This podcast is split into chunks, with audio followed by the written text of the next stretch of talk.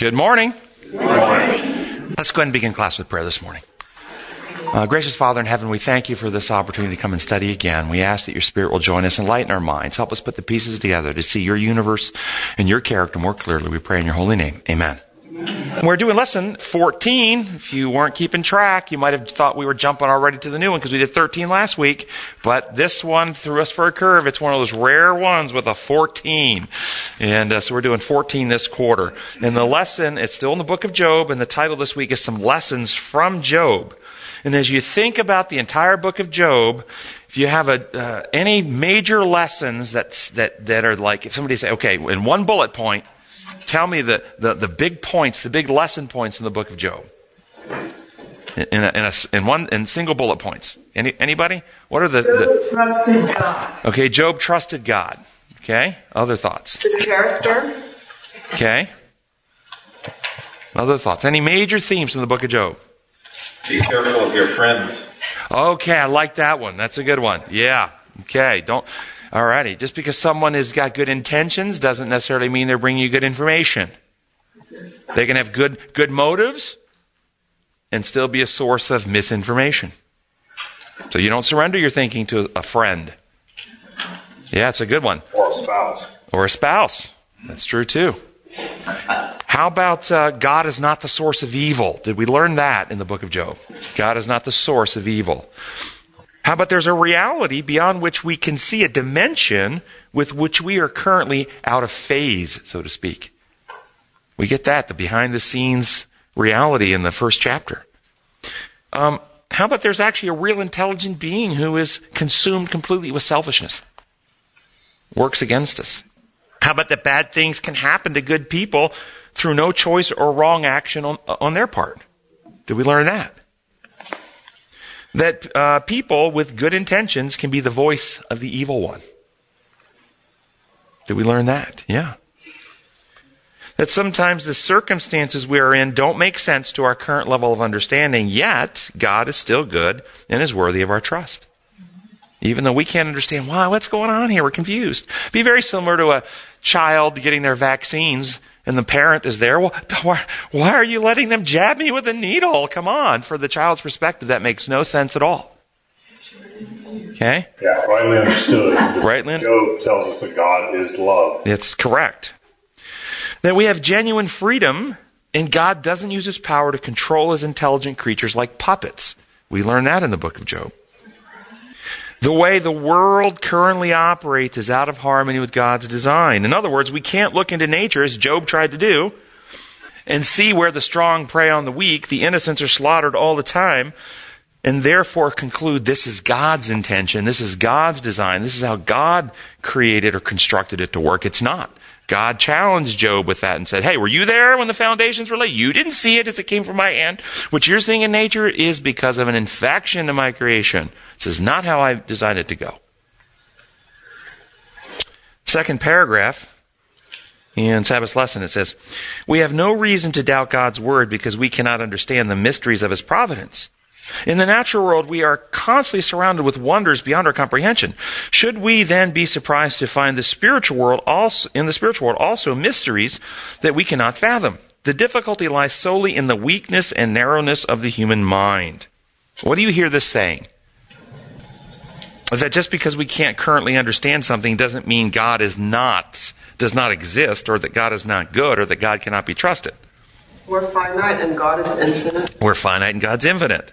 The problem is in our limited awareness of all the facts and all the variables involved. That's the problem if we get confused and understand something. But is this paragraph saying that because we are finite, because God is infinite, because there's information beyond our, our understanding, that we should not try to comprehend? That we should not pursue truth? We shouldn't try to understand? Is that what the paragraph's saying? No, we should try. We should always be growing, always advancing, always be seeking to understand greater depths of reality. That's what God invited us to do. Sunday's lesson points us to 2 Corinthians 5 7, which says, We live by faith, not by sight. And 2 Corinthians 4.18, which says, So we fix our eyes not on what is seen, but as what, what is unseen. For what is seen is temporary, and what is unseen is eternal. What do these passages mean? What does it mean to live by faith and not by sight? Does it mean, as it's often taught, believing without evidence? Is that what it means? Because this is very common. I can't tell you, both in the, the critics of religion, when I talk to evolutionary scientists, and I start talking about evidence, they go, but you're talking about religion, and religion is based on faith, and faith is when you believe without evidence. And they get really concerned that I'm talking about evidence in religious concern. And then many of the religious people I talk to, when I talk about looking for evidence, they go, well, we believe in faith, and, and with faith we don't need evidence. I get this all the time, from both sides. This quote was in one of the uh, lesson guides a few years back. See if you remember this one and see if this is an accurate or misunderstood application of what faith is. There is always a need for faith, which is belief in something we don't totally see or understand. If we could totally see or understand it, then there would be no room for faith. We don't need faith to believe that the sky is over our heads. We can look up and see it. Faith is needed instead to believe in the God who lives beyond the sky because we can't see him accurate or something's misunderstood here and misconstrued. If you think this is the correct understanding, that's right, that's right, that's faith, yeah, I believe. Then when Jesus appears and you meet him face to face, do you say to him, Jesus, I used to have faith in you, but now that I've met you, I don't have faith in you anymore? If that's the right definition, do you see that? That doesn't work, does it? Or when you meet him face to face and experience him more closely than you've ever been able to experience him here, does your faith in him increase? You have more faith now. What's your new faith based on? When Jesus said to doubting Thomas, Put your hand in my side and in my wound, stop doubting and believe or have faith based on what? Something he couldn't see or something he could see? Yeah. This, this is messed up. This is not real faith. This is the distortion that leads many people to believe things that make no sense at all. Today's lesson, I think, actually does a much better job of describing it. And so if we read in the uh, first paragraph, it says the immediate context of 2 Corinthians 4.18 is eschatological, talking about the end times when we are clothed in immortality, a great promise that we don't yet see fulfilled. That's a promise we have to take on faith and not by sight because it hasn't come to pass yet. How is this description different than the one about the sky over our head? What's different about the two? Why is this one actually a very appropriate description of faith, and the other one was a mis? Because this hasn't happened yet. And Okay. we see the happening now. Okay, okay, because it's, it's something that hasn't happened. Anything else? What is our faith in this one about? Is our faith in is our faith in this paragraph describing we have faith in immortality? We have faith in eternal life. Is that what it's saying? We have faith in? You make it too hard. It's very straightforward. It's not that hard. Our faith is in the one who made the promise of immortality. Our faith is not in immortality. Our faith is not in eternal life. Our faith is in the one who said we would receive immortality. Right, yeah. Okay? Not in the immortality. So while we have no evidence of eternal life or immortality, it hasn't happened yet, do we have evidence of both God's existence and his reliability and trustworthiness? Yes. So our faith is in him n- that what he says will come true. That's what it means. But our faith in him is based on evidence not of a future promise. We don't have evidence of mansions in heaven, eternal life, the earth made new. We don't have evidence because that hasn't happened yet. But we have evidence that everything God has told us and everything he's revealed about himself convinces us that he is trustworthy and reliable and he doesn't say things that won't come true. So our faith is in him, not simply in some evidence of an outcome. That's the difference. And so God has given us abundant evidence of his existence and trustworthiness. Yes, somebody online? Can we therefore take by faith that we can predict the exact sequence of end time events? Um, if God had given you a direct revelation from him of that direct exact sequence, that hasn't been given though. But if God were to come and uh, and say, "Here is the exact sequence of how things are going to happen," then you could have confidence in God that what He tells us is true. But the exact sequence of events, how things will unfold, has not been given. There are many interpretations that people take based on symbolic writings. The, the, Daniel revelation, for instance, which are very symbolic, and people interpret them to mean certain things and then draw certain conclusions and put them in certain orders and predict it's going to happen in this way, and they come up with their charts and stuff, and, and they think that's a revelation from God. Those charts are not a revelation from God. So the exact sequence we don't have, do we? No, with that eye are the big thing they built, the image, everything's happened according to that. The countries. Yes, yes, that, yes. Those, those historical ones we can look back on and see that they and this is the, the purpose of Bible prophecy, as I understand it. The primary purpose of Bible prophecy is not for us to be able to prognosticate the future and build a timeline so that we can say, okay, on January 3, 2023, this event's going to happen. Be prepared and be ready. That's not the purpose of Bible prophecy. The purpose of Bible prophecy is what you just said, that we can now, living today, look back in history and see history is unfolded exactly as God foreknew Thus, it is not taking God by surprise, so our confidence in God, our faith in Him is strengthened, not for our ability to make a chart for predict future events. Yes? I may be paraphrasing this wrong, but didn't Ellen White put a nice quote together that said something along the lines of, We have nothing to fear for the future except where we forget where God has led us in the past. Exactly, that's what it says, yeah. That's exactly right. And that's the purpose, the primary purpose of the prophecy.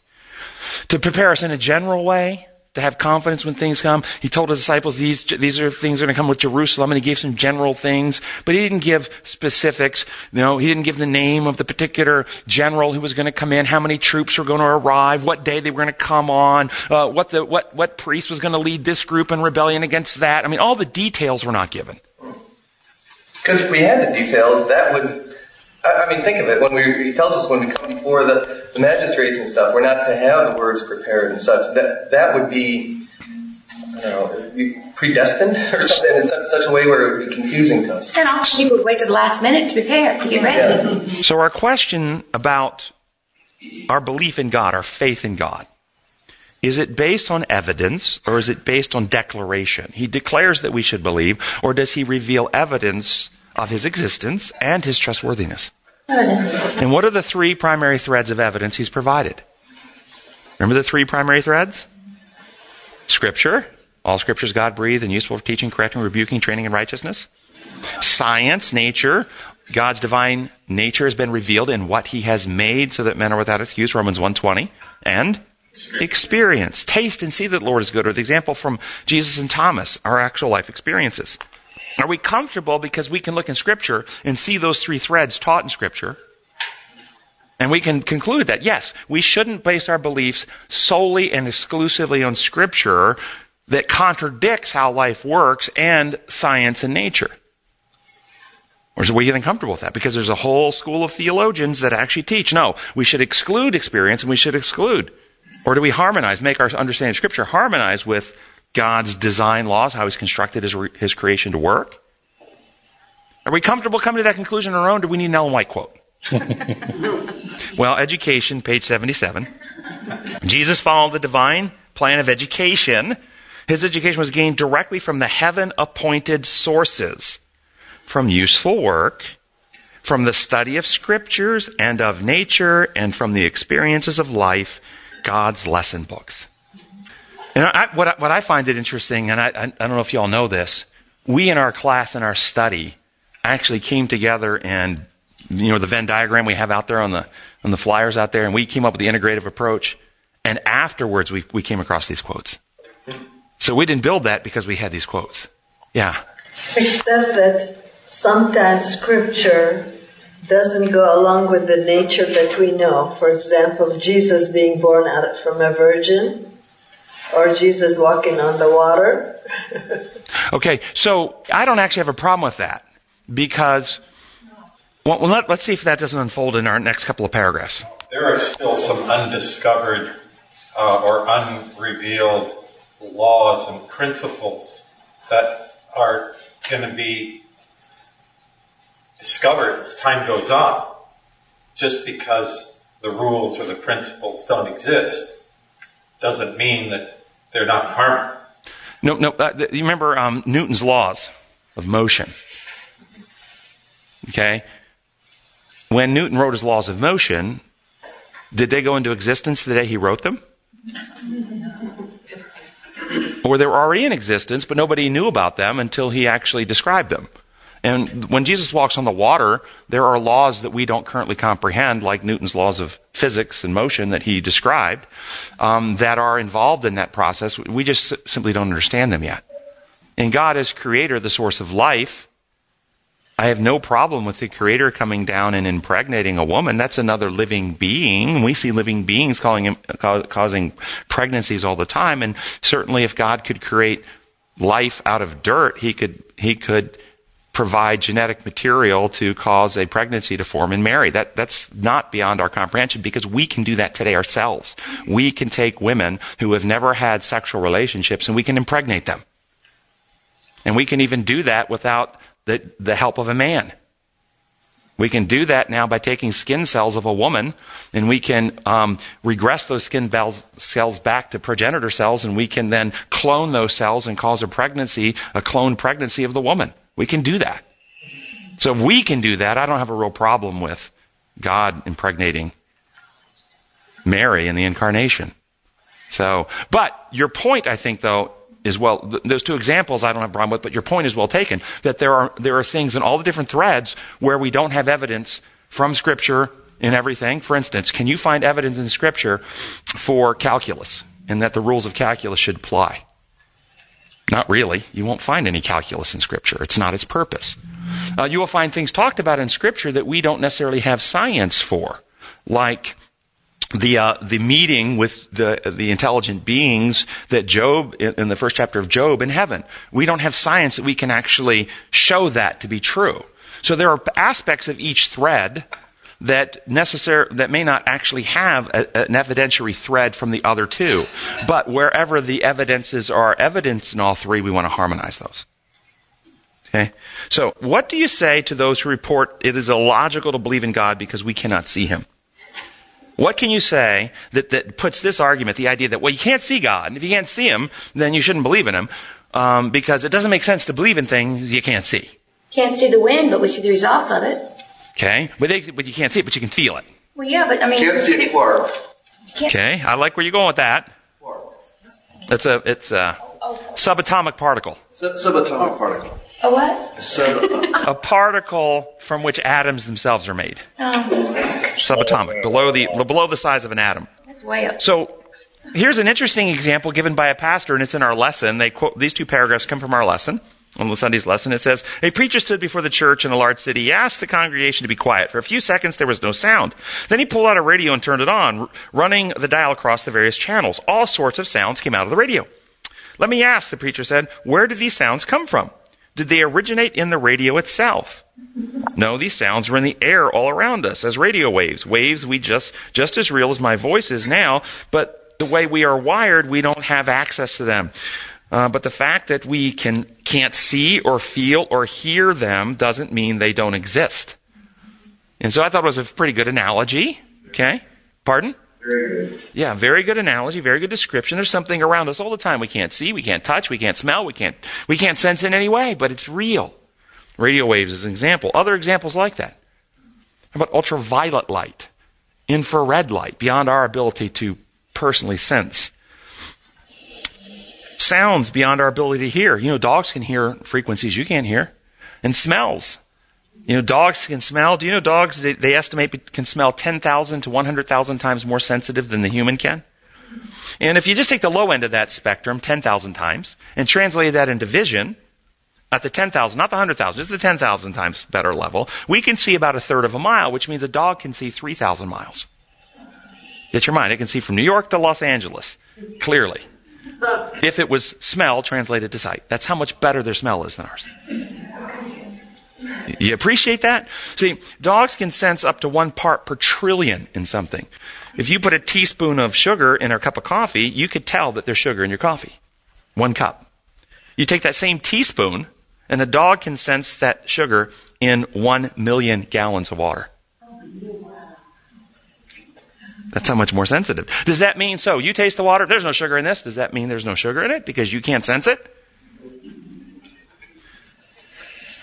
There are reports of dogs finding 35 pounds of marijuana packed in plastic, con- submerged in gasoline inside a gas tank. And they could still smell the marijuana through the gas, through the plastic. Incredible. Does that mean because we can't sense it, it's not there? Those, those um, chemicals being released by the marijuana floating through the air, through the gasoline, were, were still enough that the dogs could pick it up. But, but does that mean it's not real because we can't? How about radiation? Gravity, nuclear forces, the forces that hold the, the, the atoms together. Are there spiritual lessons we can learn from all of this? Yeah. I think even more so the things you don't see because of 2 Corinthians 4.18 says the things that are seen are temporary or temporal, but the things that are unseen are eternal. Exactly. Exactly. Um, so why should we believe that life is intelligently designed rather than just randomly coming to be on its own? Last week I mentioned the difference between origin science, how things came to be, or the origination of matter and life and so forth, versus evolutionary science, how things adapt and change over time based on environmental pressures. The problem with the godless evolutionary science, which is taught worldwide in most schools, is that you cannot start evolving until you first have an origin. You have to exist before you can evolve. And all origin science confirms creation by intelligent design and refutes evolutionary origins. And that's why they don't like to talk about origin science. Because if you look at the big premises upon which evolutionary godless science rests and the premises upon which creation rests, you will discover that they all support creation and refute godless origins. Now, when you think about scientific evidence, what is a scientific evidence? Scientific evidence is something that is testable and reproducible, and you can, you can test it and it just gets the same results over and over again, and it's provable. That's what science is, basically, very simplistically put. We cannot, in either theory, godless evolutionary origins or special creation, go back and actually test the moment in which the universe was created. That is beyond our ability to test in a lab. So we have to look at the premises upon which those rest and, and, see if those are testable and which they support. And so here are the premises. Evolution, there was nothing of any, any kind, nothing. And from nothing came something. Creation, there was already something, and from something came something. From evolution, order came from disorder or chaos on its own with no intelligent input. This idea actually violates the second law of thermodynamics and all scientific experiments that we do today on Earth disprove this theory. Creation order comes from disorder with intelligent input. This idea is in harmony with the second law of thermodynamics, and it is proven in everybody's life experience every day. Third premise Evo- evolution premise life came from non living matter on its own spontaneously was, was some point in the past called spontaneous generation, and this was disproven scientifically. And so they renamed it to abiogenesis. Doesn't that sound much more scientific? It's abiogenesis. Okay? Which also has no evidence in science, and science proves it's not true. Creation, though, has the principle that living matter came from living matter which this entire planet every day demonstrates to be true.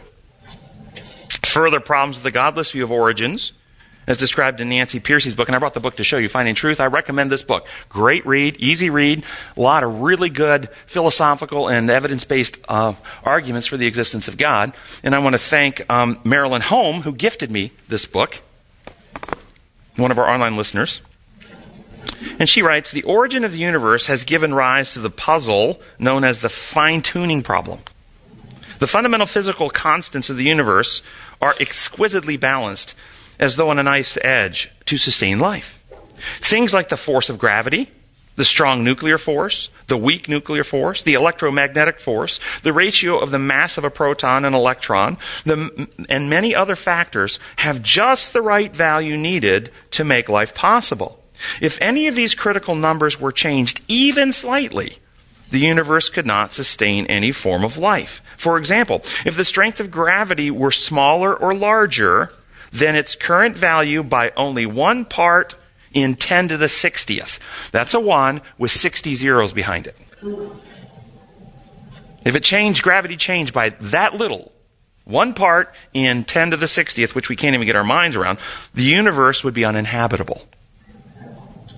This is why God said in Matthew, Christ said in Matthew, You think I've come to change the law? No, I haven't come to change the law. I've come to live in harmony and fulfill it. Uh, not one jot or tittle, nothing in the law could change. And everything would ex- wouldn't exist. She goes on to write, what makes the fine tuning problem so puzzling is that there is no physical cause to explain it. Nothing in all physics explains why its fundamental principles should conform themselves so precisely to life's requirements, says astronomer George Greenstein. Why do you think chemists have never been able to create life in a lab? Pearcey quotes physicist Paul Davies, who says, The central role of information explains why scientists have failed to cook up life in the chemistry lab. Chemistry is about substances and how they react, whereas biology appeals to the concepts such as information, which is clearly not chemical. Genetic information can be described only by using terminology borrowed from the mental world of language and communication. DNA is a genetic database containing instructions on how to build an organism. The genetic code has to be transcribed and translated before it can act. This is not simple chemical. You have to have information encoded in the sequence of how those various molecules are organized. It would be no different than our alphabet. Okay? Look at our alphabet and taking a, like children's blocks that have alphabets on them, the, the, the alphabet letters of the alphabet on them, and you take those blocks and you just jumble them up in a bag and you expect that they're going to come out writing the, uh, the, the, the uh, encyclopedia in proper order. Because the encyclopedia has significantly less information in it than your chromosomes do. Do you see how foolish that idea is? Chemistry, molecules, and so we'll, we'll keep going on. Biologists' uh, favorite Biologists' favorite analogy for DNA is a computer. The molecule itself, the physical change of chemicals, is like the hardware, the machine. The DNA, the, the encoded information, how they're organized, is the software. In the origin of life research, the focus, in other words, these evolutionary biologists don't believe in God and looking in the lab to do lab experiments to try to prove that DNA could have come all on its own with, with sparks and this and that if you got the right chemical swoop together. It's focusing exclusively on the hardware, simply having the chemicals interact to produce the molecules that make up DNA. Attempts at chemical synthesis focus exclusively on the hardware, the chemical substrate of life. Davies writes, they ignore the software, the information aspect. Yet any 12 year old kid with a laptop knows that building an electronic device out of copper, plastic, and silicone has nothing to do with writing the code to create the software program. The surprising implication is that even if scientists succeeded in coaxing all the right chemicals to link up and form DNA molecules in a test tube, that would do nothing to explain where the encoded genetic information came from. Y'all with me on this? Okay? It would be like if scientists got together and somehow created an atmosphere with wind and, and sand so that they blew together enough that pieces of wood shaped themselves into the letters of the alphabet. Okay, this is an analogy for what they're saying. Chemicals got together and formed DNA molecules, letters of the alphabet.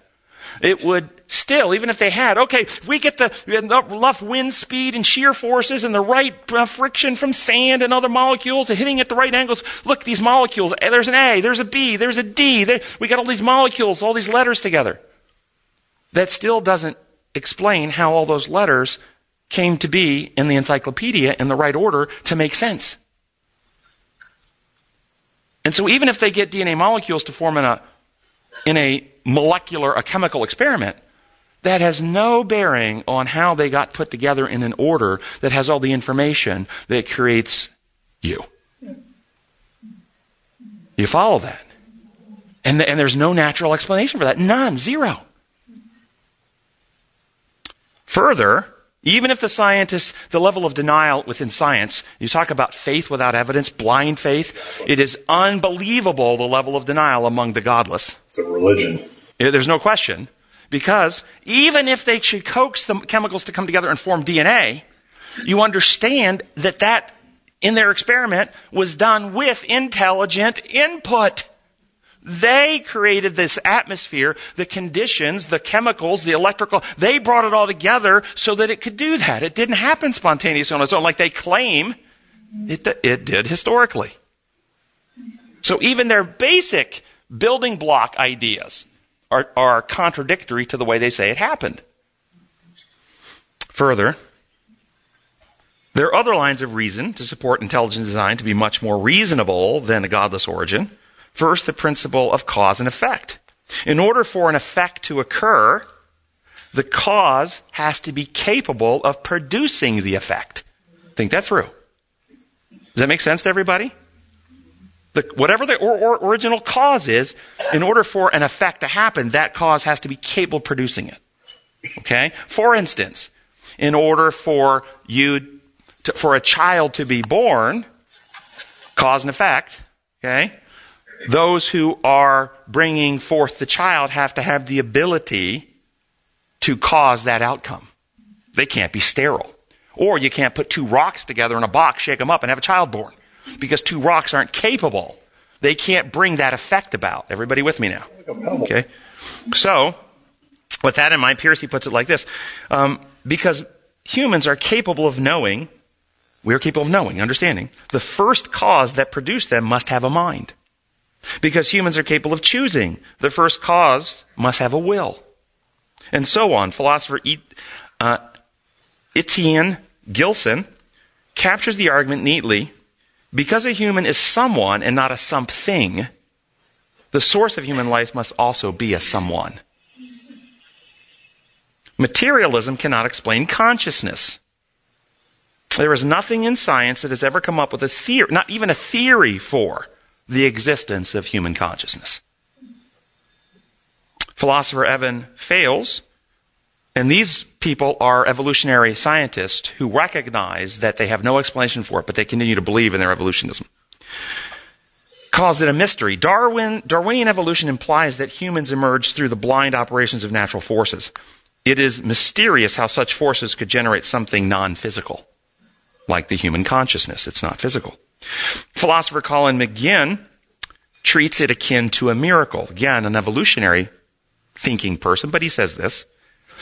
We do not know how consciousness might have arisen by natural processes from antecedently existing materials. In other words, materials that already are in existence that have no consciousness. How could that lead to consciousness? We have no idea. So notice what he said. We are tempted. It's like it's a temptation. But don't sin and go this way. We are tempted, however, reluctantly to turn to divine assistance. The, the, the, the, people who are honest at heart with the evidence realize that they can never come up with a godless explanation for the complexity of life on earth, our, our consciousness. So we come to the deep denial. The deep denial found in the evolutionary biologists that deny God. It's so deep and they're so blind to it, they get angry and agitated and, and, start protesting people who want to put forth design science. And this is, um, in the words of philosopher Galen Strawson, the denial of consciousness is surely the strangest thing that has ever happened in the whole history of human thought. Think that through.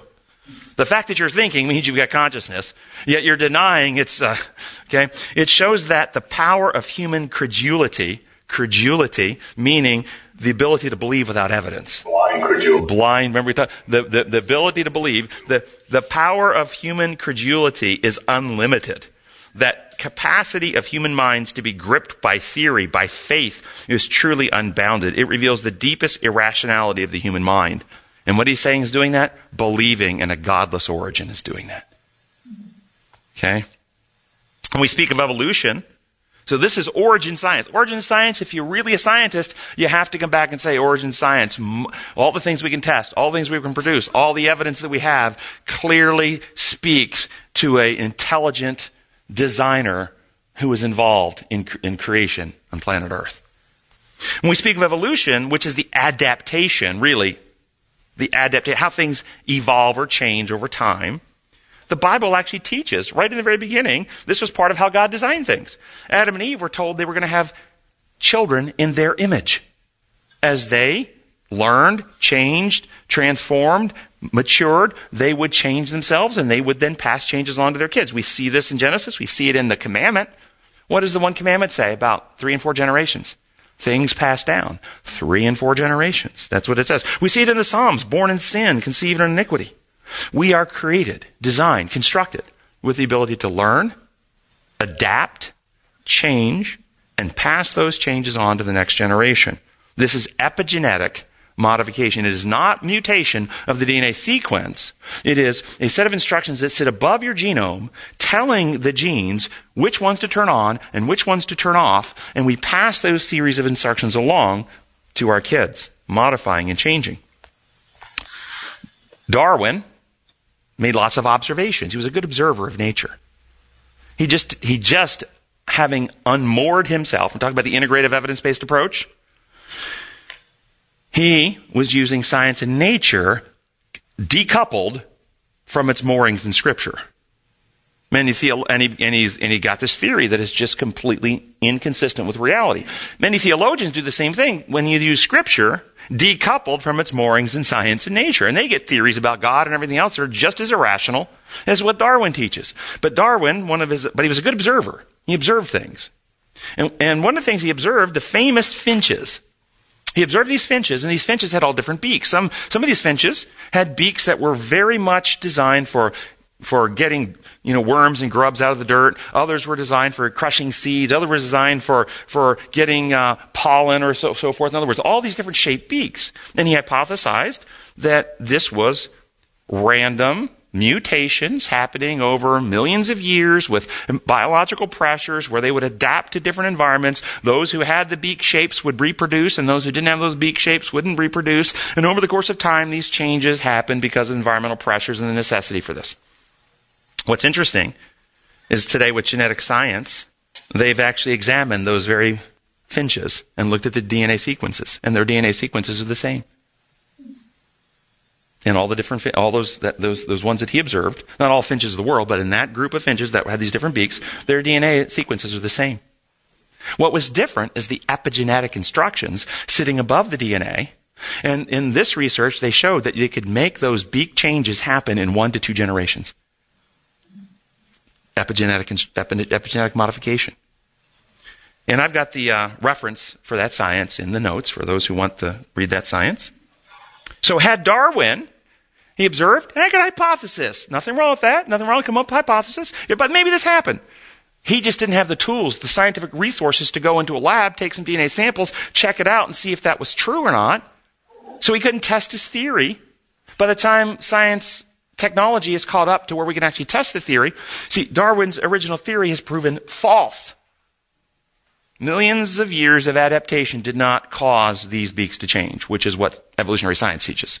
It happened in one to two generations, which is what scripture teaches happens, sins passed down three and four generations based on the experience that we're going through in life. So had Darwin had the benefit of science as a honest scientist, he would have modified his theory and come back and said no. But by the time he put his theory forth, it has taken root. It's spread across the world. M- books and articles and journal articles and thousands and thousands of publications have happened. Uh, generation after generation has been taught this is the way it is. And now we have an entire religion, entire belief system based on this idea, which is not even rooted in science.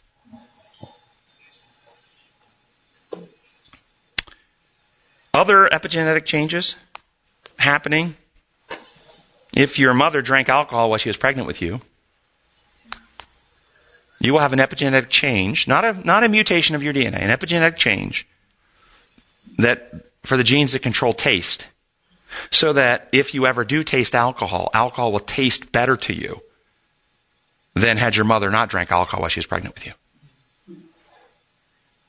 There's lots of epigenetics. I have a whole lecture on epigenetics. I think it's in the uh, gray series out there on the developing brain. I go through all the epigenetic stuff. So I'm not going to go through that now.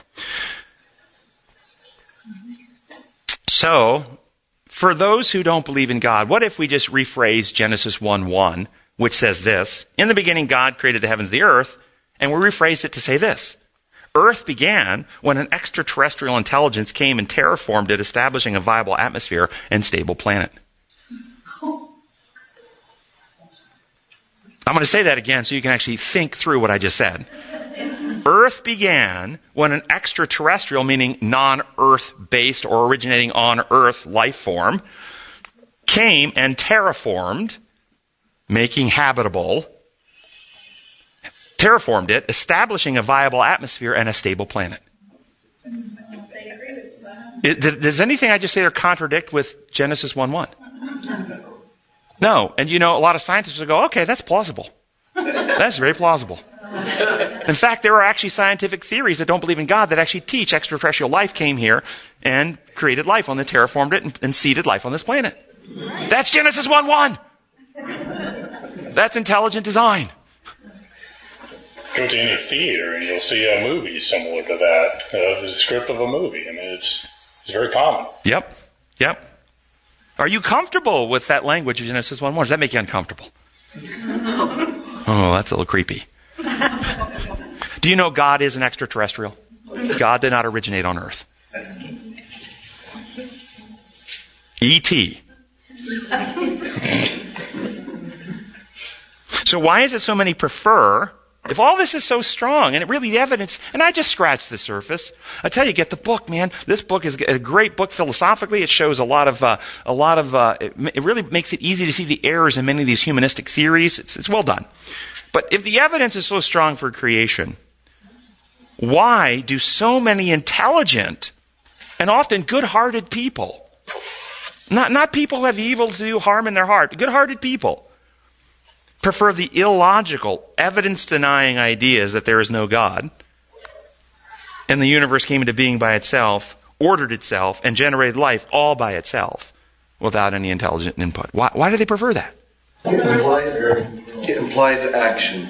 I'm going to suggest the primary reason is that the alternative view that has been brought down through human history has been much worse than that view. Right. And the alternative view brought down through history is that God functions like Satan describes him, a powerful dictator who basically says, Love me or I will torture you in hell forever. And he's got this very penal, legal approach to governing his universe like a dictator runs Rome. And you see the uh, terrible abuses in human history done in the name of this God from the Inquisition to the uh, to the uh, burning people at the stakes to the Crusades to the to the blowing up buildings in names of your God. All these horrible human abuses happening in the name of Christianity and other religions. That thinking people go, I would rather believe in no God than in a universe run by a God like that.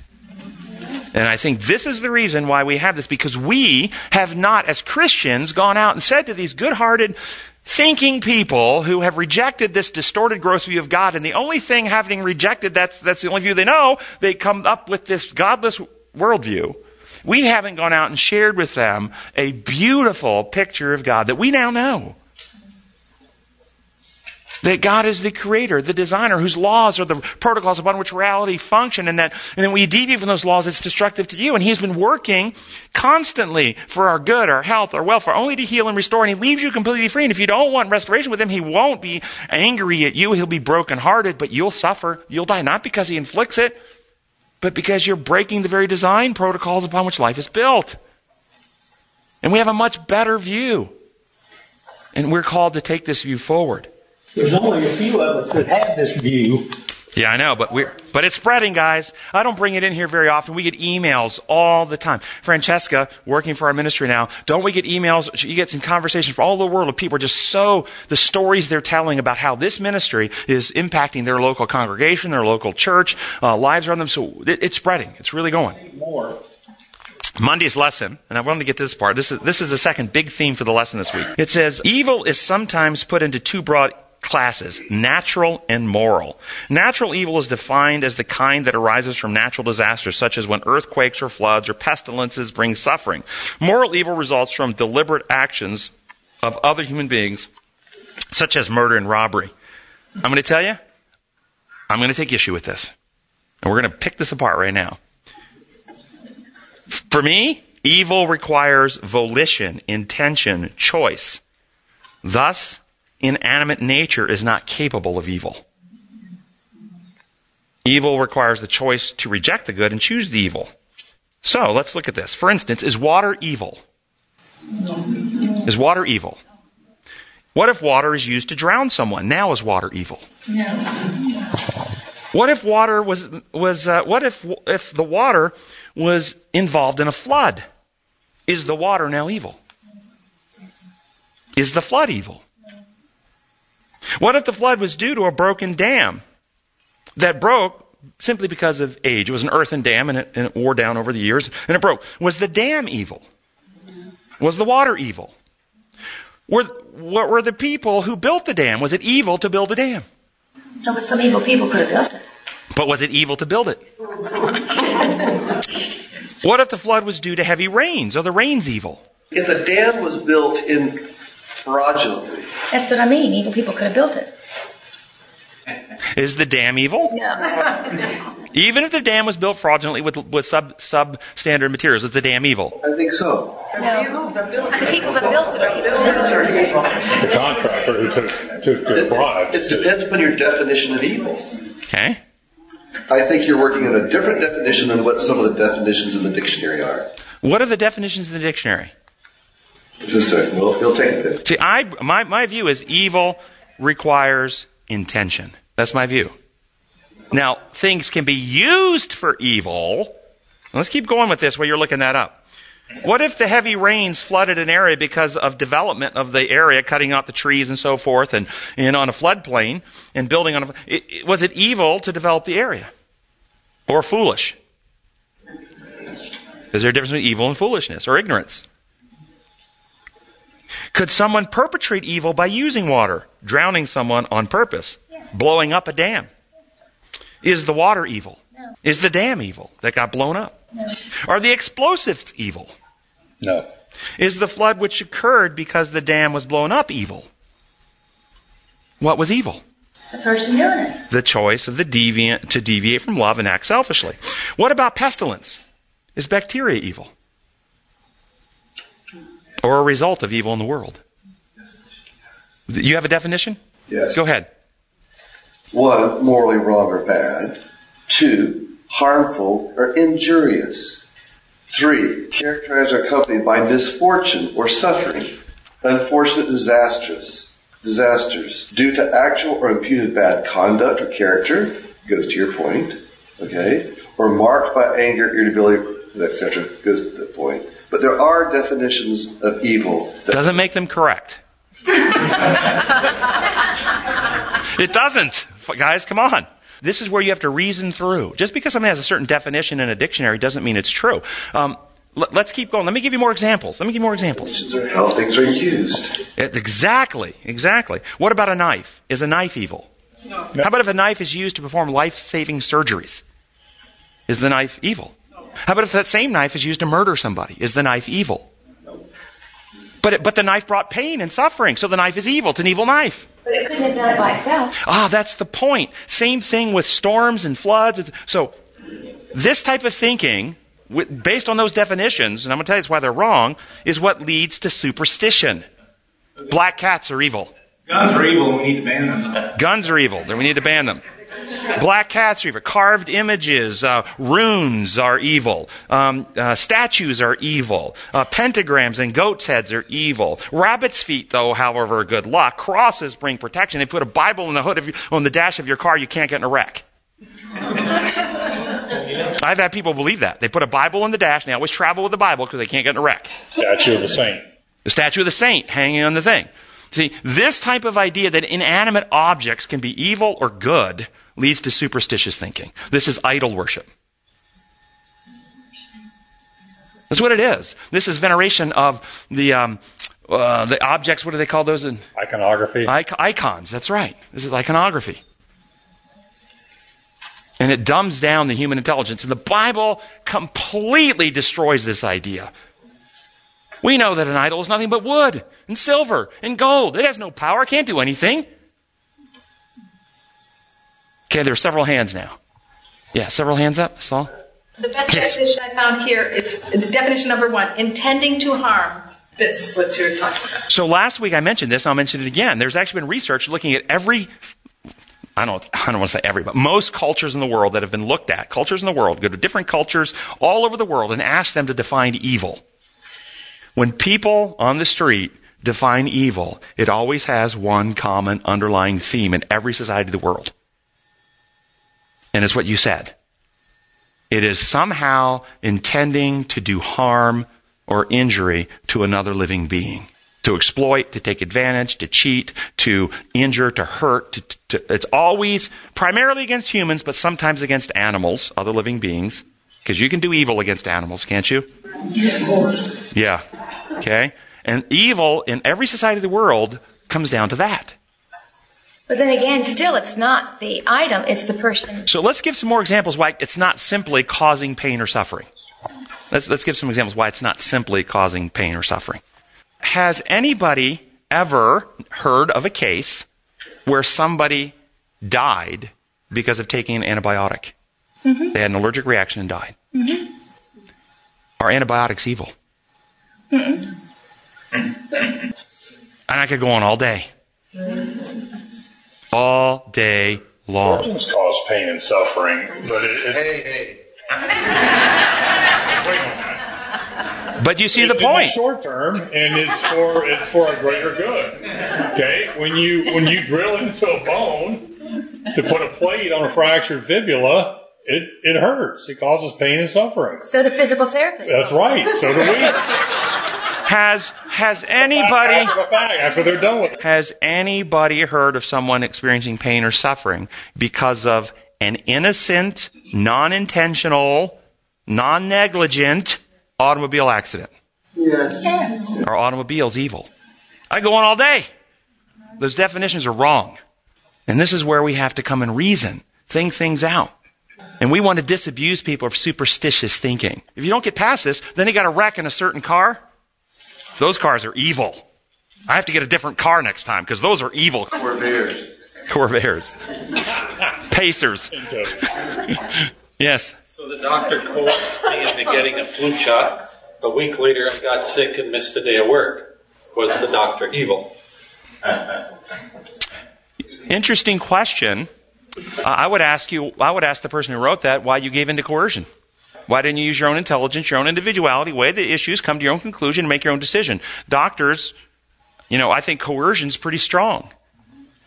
Coercion means that he had some threat over you. If you don't get this flu shot, I'm going to tell your wife you've been cheating on, on, on, on her. If you don't get this flu shot, I'm going to ruin, I'm going to, I'm going to ruin your, your, your bank account. I'm going to bankrupt you. Coercion is actually some threat of punishment coming at you. We do now, though. Nurses are being forced to take a flu shot now. By, by employers. The risk Yes. of losing it. Okay, employers, but that's different than your doctor. That's different than your doctor. When I was in the military, I was coerced. I was, I don't know if it's coerced is the right word. I just was ordered to. Okay? I was ordered to take a whole bunch of vaccines when I was in the military. A whole bunch of vaccines. And I personally didn't have a problem with it because my view of vaccines. I was like, good, thank you. Thank you for wanting to protect me from these potential infections that I might get if I get deployed. Thank you, military, for wanting to do that for me. I saw, I got the smallpox vaccine when I was in the military. I was very glad to get the smallpox vaccine. They don't give it anymore, I understand. Which is setting up a potential terrible situation if that few frozen samples that are in both Russia and America ever get out. but I was very glad to get it. I was ordered, I would have been court martialed had I not do it. So it was coercive pressure for sure. But for me, I didn't need the coercive pressure because it was reasonable, made sense, and was something I freely wanted to do. Now, in society, we do bring coercive pressure to bear all the time. We absolutely do. So we, uh, for instance, there are mandates. Your kids can't go to school without vaccines. You have to have at least the MMR. You know, measles, mumps, rubella. It, it- and some, and every year, one out of what? Five million, one out of ten million children will die because of the vaccine. But how many others never had, and the polio, don't forget the polio. I mean, does, does anybody old enough to remember when there was no polio vaccine? Or we, was that generation gone now? No. And you remember all the, all the people that had permanent disabilities and because of polio. Are we thankful for polio vaccine? But there's some people who won't, don't want to take it, and there's some people that can have a reaction to it. So society does these things, and the overall, you have to risk benefit ratio. And is polio vaccine evil because some people are harmed by it? I don't think so. I think it's actually a very good thing. Polio, the disease, you could say, because I think polio, the viruses, I actually think polio viruses were constructed by an evil one for evil purposes. Yes. So the doctor told me it was the unselfish thing to do. Okay. And that person needed to weigh it out, come to their own conclusion, and if they chose to do it, then why are they saying they were coerced rather than saying that, you know what, I was persuaded by evidence that that's correct. I'm willing to sacrifice myself to protect others and not be a, uh, a vector to carry disease to other people. Sad I got sick, but you know what? I was still willing to do it to help other people. Why are we now interpreting this because you got sick? If you hadn't gotten sick, see, this is outcome-based revisionist thinking. If you hadn't gotten sick, if you, if you would have just had the vaccine and gone on and got well and two or three people at work got the flu, but you didn't, you would say, boy, I'm so glad I got that vaccine. So it, you have to make the decision based on the time with the motive it, it, intended, not with now we have uh, outcomes. We go back and reevaluate the decision and say, oh, it was a bad decision. Unless you knew it was a bad decision at the time and you did it anyway. If you didn't want to do it and you weren't persuaded by the evidence and was going against what you thought was best for your life, then you need to evaluate your decision making. Why did I do it? But if you were persuaded at that time, this was a good thing, okay, that makes sense to me, I'll do it, then, you, know, it was a free will decision. It wasn't coerced. But yes, employers can coerce and we can coerce. Yes, we can be in those situations. That's true. Is it then evil to do that type of coercion? Well, you can't work here. Well, no, because ultimately you still have freedom. There's a price to pay. You could say, no, I'm going to leave my job. I, I really feel strong about this. And, and you say, well, that's not fair. Well, we do this all the time. There are, there are Adventists I know, for instance, who employers say you have to work on Sabbath. If you don't work on Sabbath, you can't have this job. And many Adventists say, I'm sorry, I'm, I'm not going to work. I'm going to leave the job. They don't say, well, I was coerced. I had to work on Sabbath. I had to. Had to. See, it's just that with a vaccine, it doesn't reach that level of certainty for a person that maybe the Sabbath does for some people. But it still all comes down to the point we are all, in, no matter where we find ourselves in life, faced with choices. People can pressure us and coerce us and threaten us. There's no question.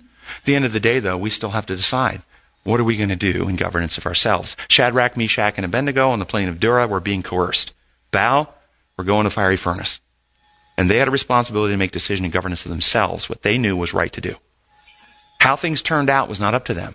They couldn't control the future. They couldn't, they didn't know how it would, would turn out. That, that is up to God. So we make the decisions that we understand are, are best, most reasonable in governance of ourselves, and we trust God with how it's going to turn out. That is, the just shall live by faith. The just are those who, just or right, do what's right in governance of self and trust God with how it turns out, because we don't know the future.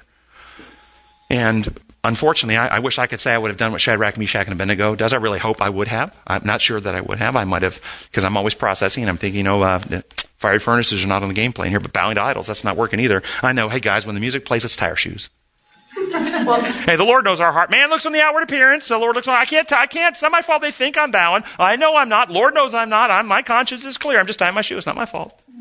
Well, if you trust the, That's how I think. Well, if you trust the Holy Spirit, sometimes He does help you make the right decision. That's correct. That's a beautiful point. Is you have that walking daily relation with Jesus Christ and Spirit. When you find yourself in those moments, the Holy Spirit will often give you insight, wisdom, and a conviction of what decision is best for you in that. But it's not. A, it's, the Holy Spirit doesn't lead us against evidence and truth. I can tell you that. It does not. Yes. So is alcohol evil? Is alcohol evil? Alcohol is a substance. It can be used evil, but alcohol is simply a substance, and in fact, it can be used as a medicinal. If somebody overdoses in a suicide attempt by drinking um, antifreeze, do you know the treatment for that? Make them drunk. Get them drunk. Because what happens when you have enough ethanol in your system, if you don't do this, what will happen is that, that antifreeze will destroy the kidneys. They'll end up in renal failure and permanent dialysis. If you get them intoxicated there for a period of what, 12, 24, 36 hours, you keep them drunk, um, what happens is the ethanol protects the kidneys and clears the stuff out without destroying the kidneys. So is it evil to use alcohol in that circumstance? Absolutely not. Absolutely not. Alcohol is just a substance. It can be used for evil. It doesn't have to be. So it's a good point that goes against traditional thinking. Yeah, there are many people, again, who just think because alcohol, though, if you look at society, its preponderant use has a lot of very destructive consequences in society. Alcoholism, families destroyed, uh, people killed in DUIs, and so forth and so on. There's so much pain and suffering that comes from it. It's easier for people to make the leap and make a direct causal link between the substance is doing this, but it's not the substance itself, it's how the substance is being used. Our gracious Heavenly Father, we thank you so much that you are an amazing God of truth and love who has designed and constructed your universe to operate in harmony with you. Yet, we do find ourselves on a planet that has been invaded and infected by an antagonistic principle that is messing with your design. Not only physiologically, all nature groans under the weight, according to Romans 8, but yet your design and how we think and how we understand and how we love others and so we ask that your Spirit will come and restore your design in our minds, that we can have discernment and wisdom and healthy decision making and, and a greater capacity to love you and others. We pray in your holy name. Amen.